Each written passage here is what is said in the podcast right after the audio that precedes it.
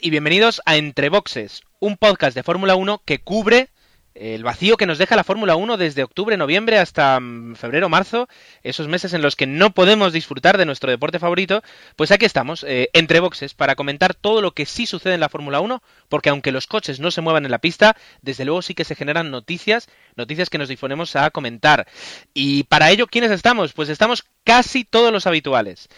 Eh, tenemos a Agustín, muy buenas noches. Hola, buenas noches. Parece que ya empieza a haber movimiento en las noticias. A ver si, si las puntualizamos un poquito aquí, así. Exacto. También tenemos a Jorge. Buenas noches, Jorge. Buenas noches. Pues aquí limpiando el garaje, preparando ya el coche para la presentación. Dani, muy buenas, ¿cómo estás? Muy buenas, pues ya con, con ganas de ver Fórmula 1 porque esta semana yo ya he estado delante de un Ferrari del 2002 eh, en una tienda Ferrari Store eh, que tienen en Andorra y la verdad es que hay muchas, muchas ganas de volver a ver esos coches en, en la pista. Muy bien, y ya que nos vas chuleando de lo que vas haciendo, eh, ¿qué significa esto que has puesto en el chat? Ger, recuerda no lanzar las noticias a lo loco. explícamelo ya que estamos aquí cuando empecemos con las noticias, que no lances las noticias en plan, Dani, comenta esto, otro comenta tal. Bien. No, lo haré al, al grito de ¡Plato! Y el primero que dispare. Emanuel, muy buenas. Hola, buenas, ¿cómo estamos? Una de las voces más eh, preciadas en el mundo del podcasting que se prodiga poco últimamente y que está aquí regalándonos sus conocimientos y sus agudos, aunque concisos comentarios, en este caso sobre la Fórmula 1. Gracias, gracias. Ahí está. Bueno, y como bueno, ya sabréis todos, y si no, pues tampoco es necesario. Yo soy Gerardo y lo que vamos a hacer va a ser pausar aquí y comenzar con Desde Boxes. Trending Podcast es lo que va a acabar con el eterno debate de radio versus podcast. Es un podcast diario donde puedes oír opiniones independientes de gente corriente. Es la oportunidad de dar a conocer a los oyentes mi opinión sobre temas que nos atañen a todo el mundo. Trending Podcast es para mí la oportunidad de hablar de temas de actualidad. Para mí Trending Podcast es una manera de dar mi opinión sobre la actualidad y sobre los temas que interesan a la gente de Twitter. Trending Podcast es la oportunidad de hacer partícipes a todos de la opinión que me merecen los temas de actualidad que están en el candelero. Es el medio ideal para saber de los temas que realmente interesan en España. Y recuerda que puedes encontrarnos en trendingpodcast.com. Y nos escuchas cuando quieras.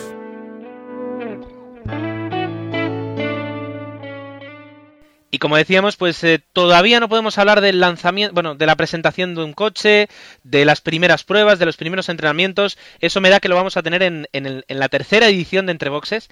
Pero en esta, desde luego, se han ido acumulando noticias tras noticias tras noticias. Eh, y cuando no son noticias, son comentarios. Y cuando no son comentarios, es que Fernando Alonso ha tropezado y se ha caído. Y cuando no ocurre eso, es porque eh, pues Hamilton ha ido a la peluquería. entonces, tenemos muchísimas cosas que contar. Después de la, de la recomendación de Dani, en la que dice que no lance las noticias a lo, a lo loco, como si eso yo lo hubiera hecho alguna vez, lo cual es harto improbable, pues eh, vamos a hablar de la... Vamos, aquí Jorge ha hecho un guion muy, muy bueno en el que ha reunido las noticias según escudería. Entonces vamos a hablar primero de las escuderías, podríamos decir de las de segunda división o, o de las de primera regional, dependiendo de, de dónde tiremos. Virgin. Virgin ha anunciado eh, pues varias cosas, una de las cuales, las primeras, es que D'Ambrosio será el compañero de Glock en Virgin, por tanto le tenemos que decir adiós a Luca Di Grassi, después de una temporada del 2010 que yo creo que no ha sido de las mejores. También anunciaban que eh, pues se ve que le han puesto más RAM al ordenador porque dice que contaban con el doble de potencia para diseñar el coche y que el coche del 2011 iba a suponer un salto hacia adelante eh, con respecto al coche de la temporada pasada, lo cual es normal, salvo en el caso de Hispania, pero llegaremos pronto a Hispania. Y la tercera noticia es que tanto bien como Gerardo, Gerardo, España... Se comenta que el coche diseñado por Virgin tenía un Windows 95 y por eso, Insta... y por eso esos malos resultados en la pasada temporada.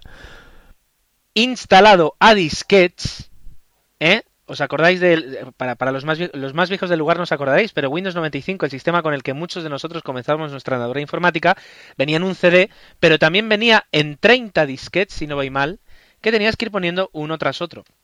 Pues sí, todo este cachondeo que, que no nos veis, pero nosotros con las, con las webcams nos estamos viendo y estamos, nos estamos riendo mucho.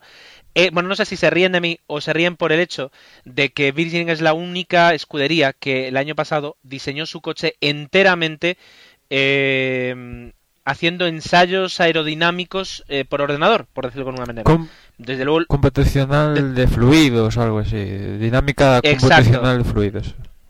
Eh, ahí está. Eh, todos los demás sí utilizan este sistema, pero además se apoyan en túneles de viento. Y llegó Richard Branson con su melena al viento y dijo: Pues yo no voy a utilizar eh, un túnel de viento porque me gasto una pasta en laca. Y lo que voy a hacer básicamente será pues utilizar ordenador, ordenador y ordenador. El coche hay que reconocer que, que les fue bien una vez superaron unos problemas con el, con el pegamento, que se les caían las piezas. Y ha rendido, ha rendido, teniendo en cuenta que lo que ha hecho Hispania, pues cualquier coche puede quedar mejor. Pero ahora eh, también tuvieron muchos problemas de fiabilidad. Eh, Ah. de hecho, creo que incluso en, en la clasificación final quedó Hispania, sí, quedó Hispania por encima de, de Sí. Virgin.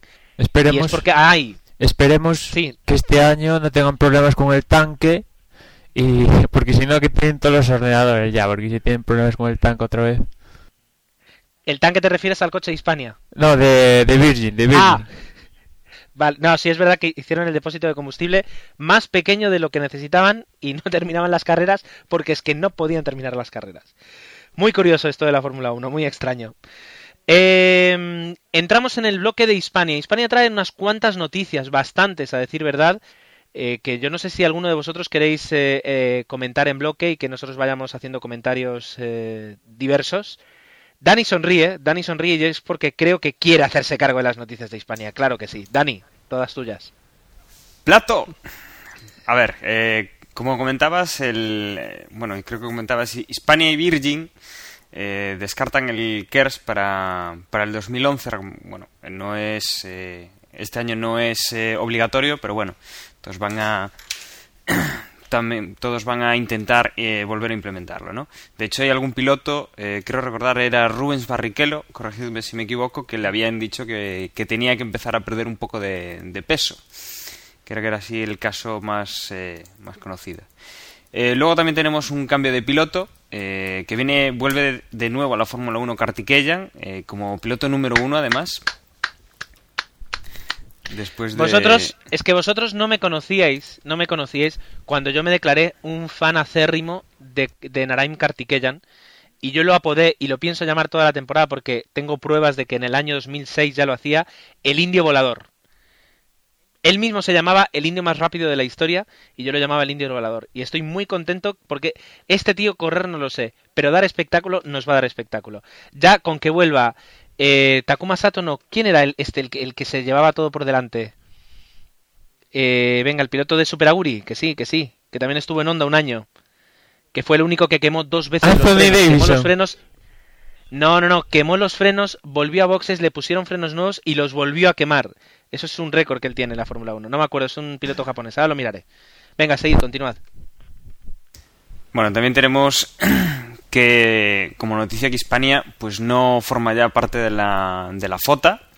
Se han retirado de, de la asociación de, de... La FOTA era la de, la de equipos de Fórmula 1. Pero ahí hay mucho que hablar porque por un lado dice que se ha retirado, pero todos los indicios nos llevan a pensar que es que eh, no tenía pasta para pagar las cuotas de, de la, de la asociación esta y que realmente lo que ha pasado es que como ha dejado de pagar, pues, pues ha dejado de estar. Aunque Yo creo que... Aunque Jorge, no sé si has leído lo- los argumentos que comentaba. mm, ¿Cómo se llama el director de España? El, el alemán este. Colin Coles, Co- Colin Coles, que decía que básicamente que ell- ellos se fueron por la FOTA porque la FOTA apoya sobre todo a los equipos fuertes. Y que el ejemplo que ponía ellos es que si por ejemplo el equipo noveno ah, ganaba al final de año por los derechos de televisión, etcétera, etcétera, 36 millones y el décimo ganaba 10, ellos quieren que la cuota que tienen que dar ellos anualmente, que para todos son 100 mil dólares, que ese equipo que, que queda último pague menos que el equipo que queda por delante suyos en la clasificación. Ese es el argumento que decían desde España que más o menos puede ser creíble, pero después si nos vamos que tienen que pegar las piezas con superglue casi, es que es que no tienen dinero ni, ni patatas fritas en el en los boxes. Y la excusa que ponían era esa. Yo, yo creo que, aunque suena más a excusa y que lo que tienen es verdaderos problemas económicos. Y que, y que Kartikeyan probablemente viene también a, a España porque viene con un buen dinerito debajo del brazo. Y, y no sé, yo es el equipo y por desgracia es Hispania que, que lo tiene más crudo. Por lo menos el que nos llegan noticias en las que todas acaban con que estos hombres andan con muy, muy poco cash. Sí, ni visa tampoco. Mientras Caravante dice que tiene un acuerdo de patrocinio más o menos con una de las cinco empresas eh, top 5 de, España. A ver si es verdad. Pero cualquiera se. El grupo Marsans. El grupo Marsans podría ser uno. Tristemente. No lo sé. Eh, lo de la escudería española, la verdad es que eh, comienza a dar ya un poquito más de, pena que, que no de orgullo. Eh, y es porque yo creo que, que, no sé qué le falta, yo sí, dinero, pero, pero mm, a mí me gustaría que fuera un proyecto serio que, que empujara hacia el futuro y es que no venden eso, venden eh, parches. Eh, el tema de la noticia, no sé si las, no, no la has comentado, no sé si la tenemos aquí en el, en el guion, de que en realidad lo, con lo que van a correr este año va a ser con una versión actualizada de, del coche del año pasado. Es decir, le van a cambiar la parte de atrás para poder acomodar la caja de cambios de Williams. Le van a hacer los cambios que por, por obligación tienen que hacerle a los coches de este año, como el alerón trasero, etcétera, pero que delante básicamente se van a quedar con el mismo con el mismo coche. Y desde y también escuchaba, leía una, una entrevista que le hacían a, a, a Dalara, además al señor Dalara, diciendo que en realidad lo que terminaron entregando fueron los dos prototipos que tenían que utilizar para las pruebas eh, pero que no eran coches acabados, que, que, además ellos ya tenían otro chasis ya diferente con el que habían corregido muchos de los fallos del primero. Es, es triste, es triste. Sí, Pero qué pedazo, qué pedazo de mecánicos y ingenieros hay ahí para que con una patata frita sean capaces de llegar por lo menos a final de carrera, ¿no? y quedar por encima de los Virgin. y quedar por encima de esos eh, dinámica de fluidos, todo hecho en supercomputadoras. Eh, no, desde luego, no. Ya, ya en la Fórmula 1 es imposible que una escudería, alguien de, una escudería te enseñe el motor, partes internas. Pues en España te lo enseñaban todo. Teníamos al ingeniero español en la sexta enseñando todo, que eso solo pasa cuando la escudería se desmantela prácticamente. Bueno, pues eh, eso que hemos ganado, ¿no? Porque yo creo que, de, la, de los previos de la sexta, yo creo que ha sido de lo mejor de este año. Ciertamente. ¿Qué más tenemos? Bueno, aparte de, lo que ya hemos comentado, de que eh, la temporada pasada disputaron con, con el coche de pretemporada y ahora pues van a modificar ese coche para, para esta temporada. Bueno, eh, otra cosa que también tienen problemas, pues parece ser que están eh, planteándose demandar a Karun Chandok porque no ha cumplido con, los pagos que, bueno, supuestamente tendría que hacer por eh, ocupar ese, ese sillón del, del coche de, de Hispania. Y también para el segundo asiento también tenemos alguna una pequeña quiniela que parece ser que están eh, Valsecchi, eh, Fauci y Lucci aspirando por ese segundo asiento, que todavía no está decidido eh, quién de los tres pues va a acompañar a, a Kartikeyan. Bueno, pues eh, nos mantendremos. Yo creo que Hispania nos va a dar noticias durante toda la temporada. Lo que no estoy seguro si van a ser buenas noticias o, noticias tristes, pero creo que, que, vamos a saber mucho más de Hispania este año y de, de la progresión económica y como escudería. Vamos, vamos a ver. Si yo os digo que tenemos noticias del Lotus Renault, ¿de ¿a qué me estoy refiriendo? ¿A Lotus o a Renault? Porque ¿qué es ahora ya? Esto es una buena hace pregunta. Dos años eran... hace dos años eran franceses y corrían con Fernando y este año son ingleses y corren con un ruso. Quiero decir, han pegado un cambio eh, brutal. Eh, pero bueno, ahí tenemos. De momento, Vitali Petrov se coge a los rublos y, va a tener dos años más eh, de pruebas con el monoplaza. Hay que decir que no lo hizo demasiado mal. Dios sabe que todos recordaremos el premio de, de Abu Dhabi el resto de nuestra vida, pero eh, se, rumoreó, se rumoreó durante toda la temporada que su asiento no estaba eh, ni muchísimo menos confirmado, ¿verdad, Jorge? Sí, es así, pero bueno, lo que tú dices, debe haber mucho rublo por detrás porque, porque siempre ha tenido mucho apoyo desde Rusia y, y parece que, que, ahí el dinero manda. Desde Rusia con amor. Y, desde Rusia con amor. Y luego, eh, Lotus Renault es que está en una situación muy muy rara, ¿no? Porque viene a ocupar un espacio que ya existía, porque ha dejado al Lotus Team, al actual Lotus Team, como hijo menor, no sé, es una cosa muy rara. Vamos a tener dos coches Lotus que se o dos escuderías que se van a parecer un montón. No serán iguales iguales, pero bueno. No sé, es un poco raro. Y esto ya empieza a cansar porque esta semana pasada eh, se presentaba lo que es eh, los colores de, del Lotus Renault, que como comentamos en el, último entre boxes, pues iban a ser los típicos de John Playa Special, de la época anterior de Lotus y tal. Y se presentaron el Autosport Show tradicional y lo presentaron Petrov y Eric Bouyer, el director de Renault, y prácticamente que casi le tiran naranjas porque los periodistas acabaron cansados con preguntas irónicas de que de tipo qué escudería es esta, qué estás presentando, qué Lotus eres eh, y, el colmo fue el anuncio que decía Gerardo de Eric Bouyer que al final corren con licencia inglesa y pasan de la francesa, con lo que ni es Lotus ni es Renault, ni a saber qué es. Es, yo creo que cada vez ya es más Lotus y que el año que viene tranquilamente, pues eh, yo no sé si Renault motorizará o, cuando en el 2013, yo creo que aguantarán con los motores y en el 2013 cuando se haga el cambio de motor, que, eso es una noticia que podremos en algún momento comentar porque va a ser yo creo que muy gordo, pues no sé si se irán, si volverán, porque desde luego eh, el tema de los motores pues va, va, a cambiar mucho también la Fórmula 1 tal y como la conocemos. Pero es verdad que, ahora mismo Renault ya no es Renault, en todo caso es Lotus. Eh, y yo creo que además, yo no sé si están sobrevalorando una, una marca, sus estudios habrán hecho, pero a los más viejos del lugar a lo mejor Lotus os dice algo. A mí Lotus apenas me transmite nada. Es decir, sí, conozco de, de pequeño Lotus como, como Bugatti, pero, pero no me transmite un valor de marca como me puede, perdón, como me puede transmitir tranquilamente, yo qué sé, BMW o Mercedes. Hombre, está claro que aquí en España si, a, si preguntas a 10 personas,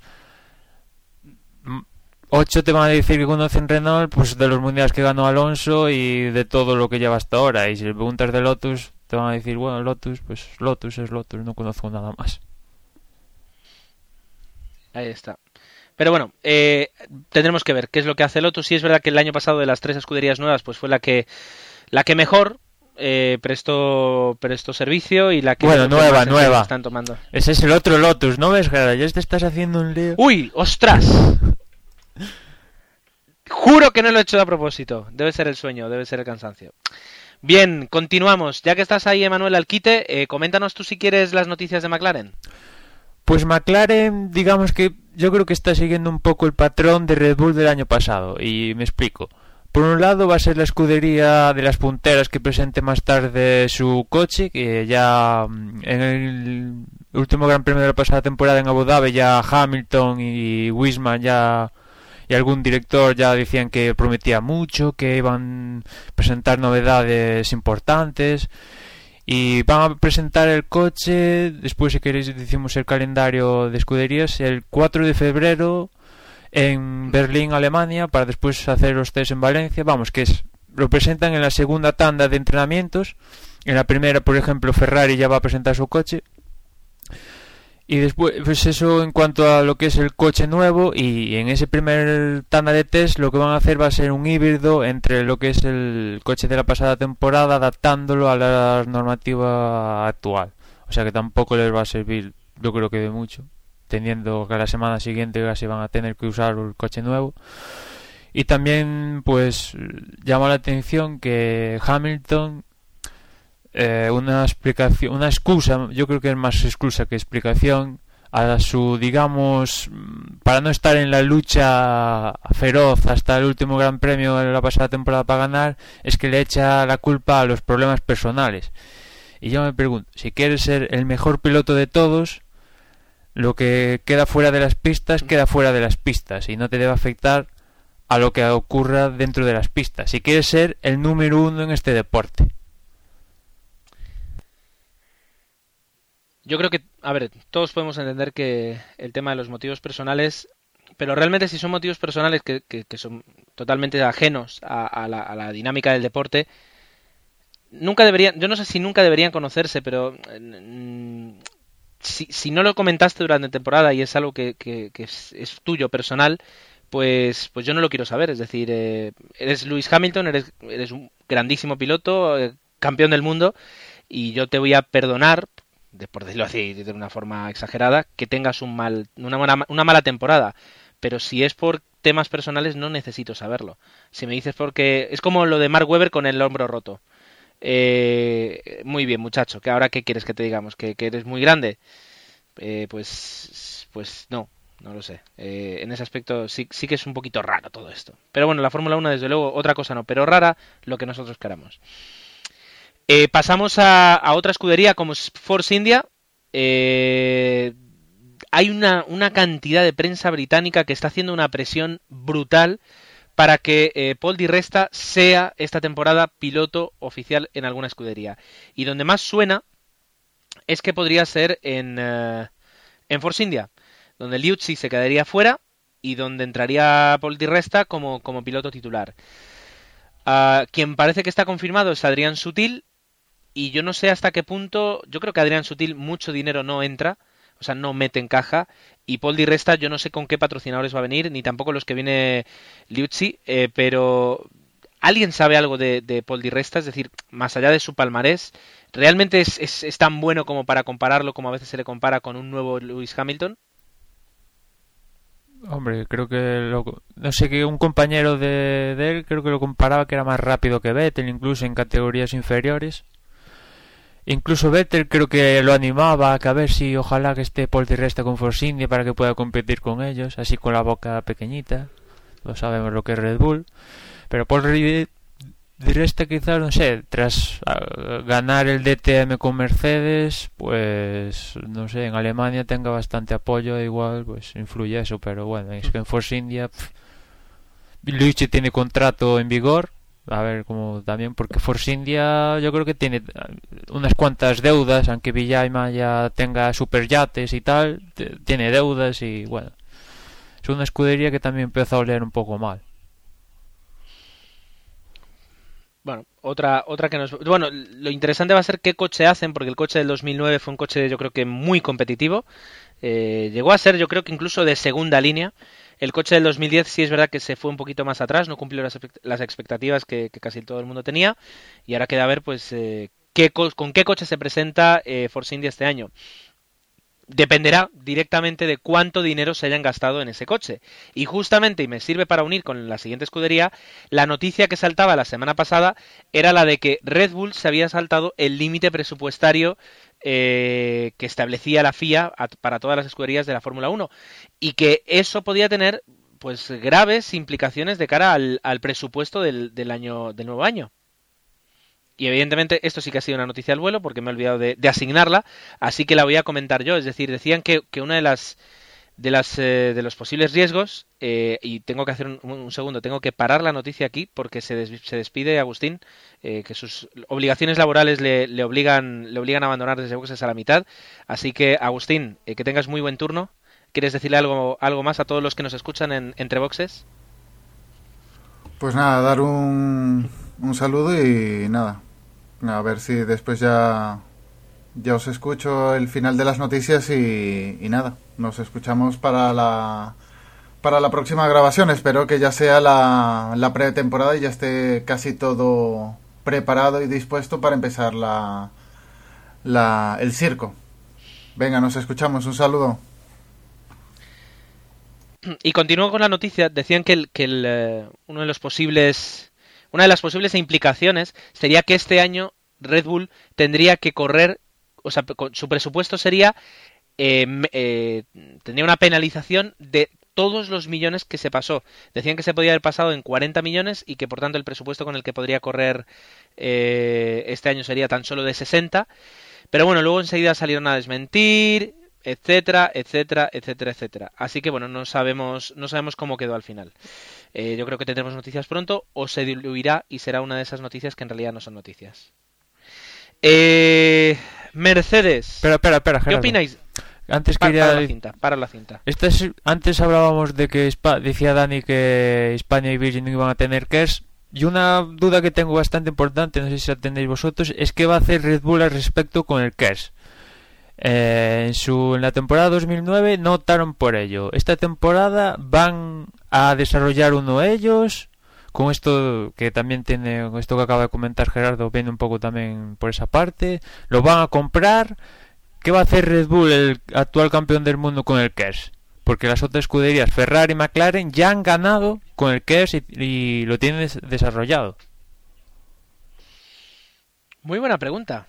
Desde luego es muy buena pregunta y, la verdad es que yo no sé qué responderte y, qué as eh, en la manga tendrá Adrian Newey para, para desarrollar el, el RB7 con, con un KERS y cómo va a afectar eso al, al metadiseño del 2009 que se aguantó en el 2010 y que de alguna forma pues eh, ambos coches han sido coches ganadores y muy buenos.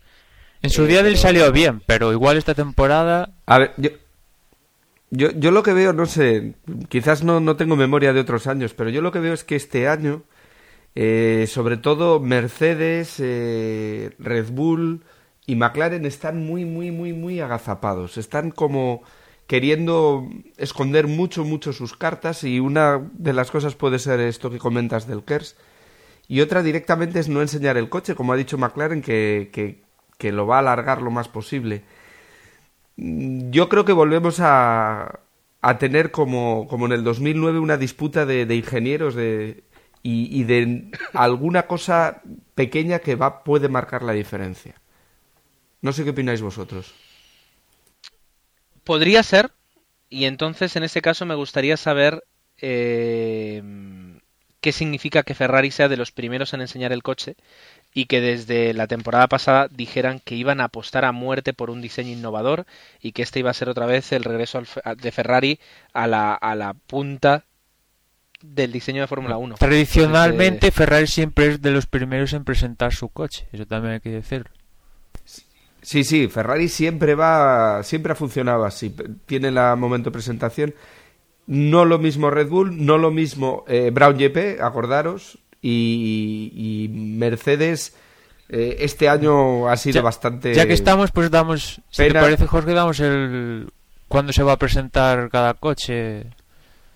Venga, pues el primero, ahí, el primero va, como comentábamos antes, Ferrari, que va a ser el 28 de enero, antes de los primeros test. Después el de Lotus Renault, que será el 31 de enero. Y también el Sauber, que también será el 31 de enero. Después el 1 de febrero van a presentar Red Bull, eh, el, Team Lotus, el otro Lotus, Toro Rosso y Williams y Mercedes GP. Y lo que es para los, los test de la segunda tanda ya vendría McLaren y bueno, Force India dicen McLaren el 4 de febrero, por cierto en Alemania, pero ya estará en Valencia corriendo al día siguiente. Force India el día 10 de febrero y después lo que es Virgin Hispania esto pues ya sabemos lo que es que casi Virgin en Jerez también. Cuando puedan. sí cuando puedan Cuando puedan. Em, con lo cual los va a que se un- caen eh, las punteras que son Ferrari eh, Red Bull y Mercedes más o menos lo presentan en los test 1 podríamos decir y McLaren la otra puntera en, los test 2 una, una bueno, un- sí, cinco días de diferencia más o menos. Que son el desarrollo del coche pues igual no sé cómo pero igual yo que sé medio segundo puede ser tranquilamente con estos ingenieros que hay Bueno, eh, estaremos, como se dice, estaremos pendientes de, de cómo lucen esos nuevos coches. Hablando de Ferrari, pues tenemos una noticia y era, era que en el, en el festival en... Madonna di Campillo, en el que se juntan todos los pilotos de, Fórmula 1 de Ferrari y los de Ducati para hacer así un, un evento mediático y de familia italiana precioso en la nieve. Pues eh, en una de las ruedas de prensa que daba, que daba Fernando Alonso decía que de los, de los campeones del mundo que este año corrían, el que más miedo le daba, o mejor dicho, el, del que más esperaba una, un, una reacción muy uh, competitiva era de Michael Schumacher, porque el coche del año pasado pues es verdad que, adoleció, el, el, el, Mercedes W01 pues no fue el mejor coche, pero que si este año consiguen tener un coche competitivo, y todo parece, todo hace parecer que sí lo hará, porque Mercedes paró el desarrollo de ese coche pues bastante, bueno, hace bastante tiempo para centrarse en el, en el coche de este año, pues que, Michael Schumacher es hepta campeón del mundo y que de esto de ganar él sabe un poco. Así que era, era uno de los pilotos que más respeto tenía. Nos vamos con Sauber, dice, eh, como tú decías, que ya rodará, que además el coche lo va a estrenar eh, Kamui Kobayashi. Y la, la, incógnita que yo tengo con respecto a Sauber es quién eh, va a patrocinar este equipo y si va a aguantar otro año más con, con las pegatinas, o sea, con las pegatinas, sin pegatinas en el coche y de ser así pues, pues, pinta eso que va a estar casi casi como la temporada pasada porque hasta ahora tenemos que han confirmado el patrocinio va a seguir Certina patrocinándolos y después lo que sería Telmex de la mano de Sergio Pérez y, de, y, otra cosa yo al menos no conozco que tenga Sauber con lo cual yo me espero un coche blanco o blanco amarillo lo que quieran pero nada más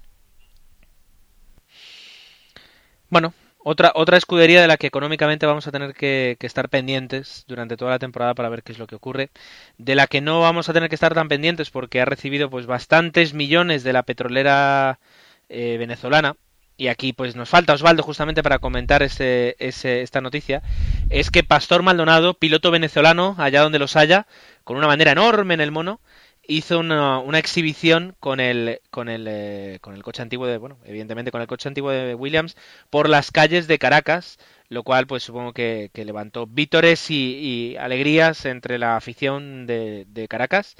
Y bueno y sí sí tenemos piloto tenemos piloto venezolano y el año que viene pues tendrá que demostrar a ver si si vale lo que cuesta en, en Williams Y luego dos noticias muy rapiditas que podemos, eh, o en, entramos en el, en el bloque de, de, noticias rápidas que podemos dar eh, de, un, de, un, de, una pincelada, como decía Jorge antes. Eh, por una parte Lotus, pero Lotus la de verde, no la de negro, que dice que podría presentar el coche en Valencia, pero que tampoco es nada seguro. Eh, y luego también tenemos que eh, Toro Rosso negaba la venta del equipo, que dice que no, que se lo quedan ellos, que, que, que sí, que están muy comprometidos con, con la Fórmula 1, etcétera, etcétera, etcétera. Tenemos más noticias que, por ejemplo, Dani mismo podría decir así, en una, en una tirada. Bueno, pues eh, más noticias eh, relacionadas, entre comillas, con la Fórmula 1, porque ha sido, ha sido campeón del mundo, pues eh, Kimi Raikkonen, tras la muerte de su padre hace dos semanas, quiero recordar, pues se rumoreaba que se estaba planteando el, el, retirarse. De todas maneras, los últimos rumores que yo he escuchado, los, las últimas noticias que tengo, es que realmente va a seguir corriendo el Mundial de, de Turismos. O sea, de turismos confirmado, de, confirmado. De rallies. Confirmado. Está Sí, confirmado. sí. Bueno, pues eh, realmente va a correr con, con Citroën. Va a seguir donde estaba. Y, y, bueno, todos estos rumores pues han sido un poco pues un, sacarle un poco punta al, a la situación que estaba pasando nuestro amigo Kimi Raikkonen.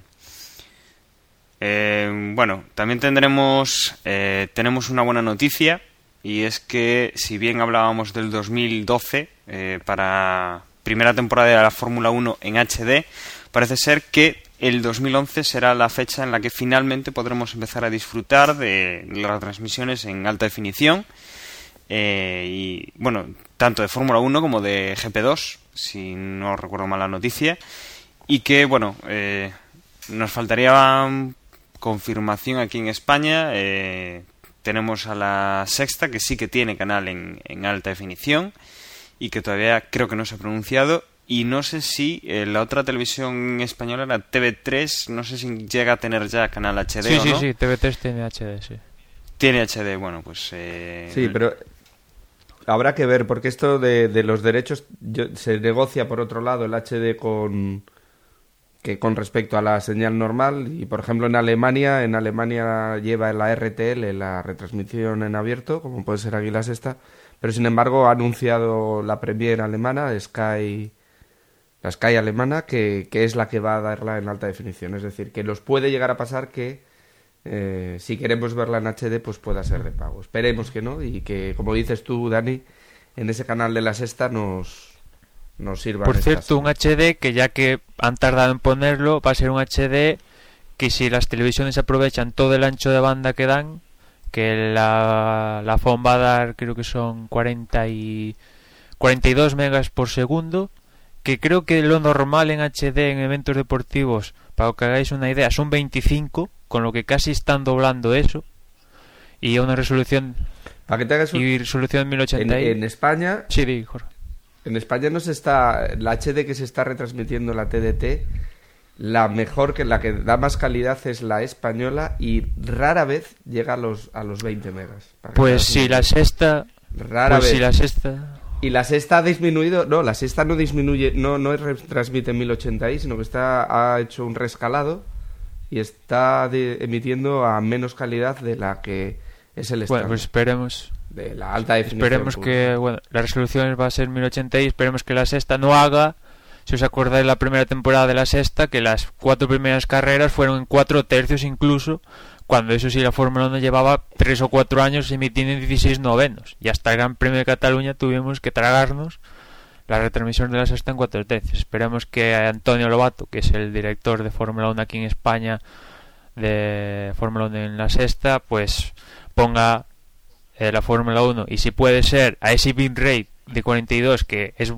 brutal, por ejemplo la BBC lo va a poner a ese bitrate y Inglaterra están con la boca abierta, cayéndose la baba ya para ver la Fórmula 1 en Bahrein a ese bitrate. Esperemos que aquí en la sexta pues por lo menos, por lo menos aunque sea lo tengamos en HD, aunque no sea ese bitrate. En dos meses y una semanita lo sabremos. Hasta entonces tendremos que quedarnos con la eh, pues con el suspense de qué es lo que, lo que va a ocurrir con el HD en España en la Fórmula 1. Con lo que no tendremos que quedarnos en suspense es con una cantidad de noticias que quedan por eh, salir, pilotos que confirmarse, presentaciones de coche, primeras pruebas, qué tal va el Ferrari de Fernando, qué tal va el McLaren de Luis, qué tal va el Red Bull de, de mm, Sebastián. Todo eso lo vamos a ir contando, eh, porque yo creo que nos quedan, que nos quedarán dos entre boxes, ¿no? Más o menos, sí, yo creo que unos dos entre Sí, todavía. Antes de comenzar la tercera temporada de Desde Boxes, tenemos que hacer un tráiler o algo espectacular. No lo creo, porque somos muy vagos. Pero al menos eh, lo que sí os decimos es que nuestro compromiso para estar ahí en las 20 carreras es firme. Y mientras tanto, ¿qué es lo que vamos a hacer? Pues descansar. Así que yo creo que teniendo en cuenta dadas las horas y dado el momento en el que estamos grabando, es buen momento para que sigamos con nuestras vacaciones de Fórmula 1, para que no nos veamos más las caras, porque no es necesario. Pod- Podíamos grabar sin la videoconferencia de Skype, eh, y yo creo que si empiezan a cobrarlo, pues lo haremos. Y esto será pues como un despertar, es como una película de Robin Williams. Hasta entonces, eh, yo me voy a despedir, y me voy a despedir eh, diciéndoos que, nos podéis escribir, nos podéis dejar comentarios, podéis hacer lo que queráis, como a través del correo electrónico en desde boxespodcast.gmail.com dejando vuestro vuestro comentario también en iVoox y, y de qué formas más pueden contactar con nosotros e interactuar. Jorge, por ejemplo, dime. Yo no soy el más indicado de hablar de Facebook, pero, pero creo que tenemos una página ahí. y, bueno, pues si queréis en, Facebook barra desde boxes, decidme si, si estoy equivocado, nos podéis conectar. Bueno, y yo os voy a dar un apunte antes de acabar para que os haga ahí el salivilla en la boca, que es desde hace 40 años que no veíamos a cinco campeones del mundo en pista, en este caso Vettel, Schumacher, Alonso, Hamilton y Button. La última vez fue en 1970, pues en el 2011 vamos a tener cinco campeones del mundo en pista, nada menos. Creo que ningún deporte en el mundo puede presumir de tal hecho. Y nada, recordaros que para que estéis al tanto tenemos Twitter, twitter.com barra desde boxes y nada, que nos quedan 54 días para que empiece el circo. Bueno, y recordaros nuestra página web desde boxespodcast.com, donde tenemos, eh, aparte de, de que vamos publicando pues los, los posts de los, de los audios y podéis eh, mandar vuestros comentarios, pues tenéis poco de información añadida que podemos de vez en cuando y tenéis bueno pues las formas de más formas de contactar con nosotros y que bueno eh, las novedades que vayamos teniendo pues iremos poniendo ahí. Un saludo y hasta el próximo entre boxes. Chao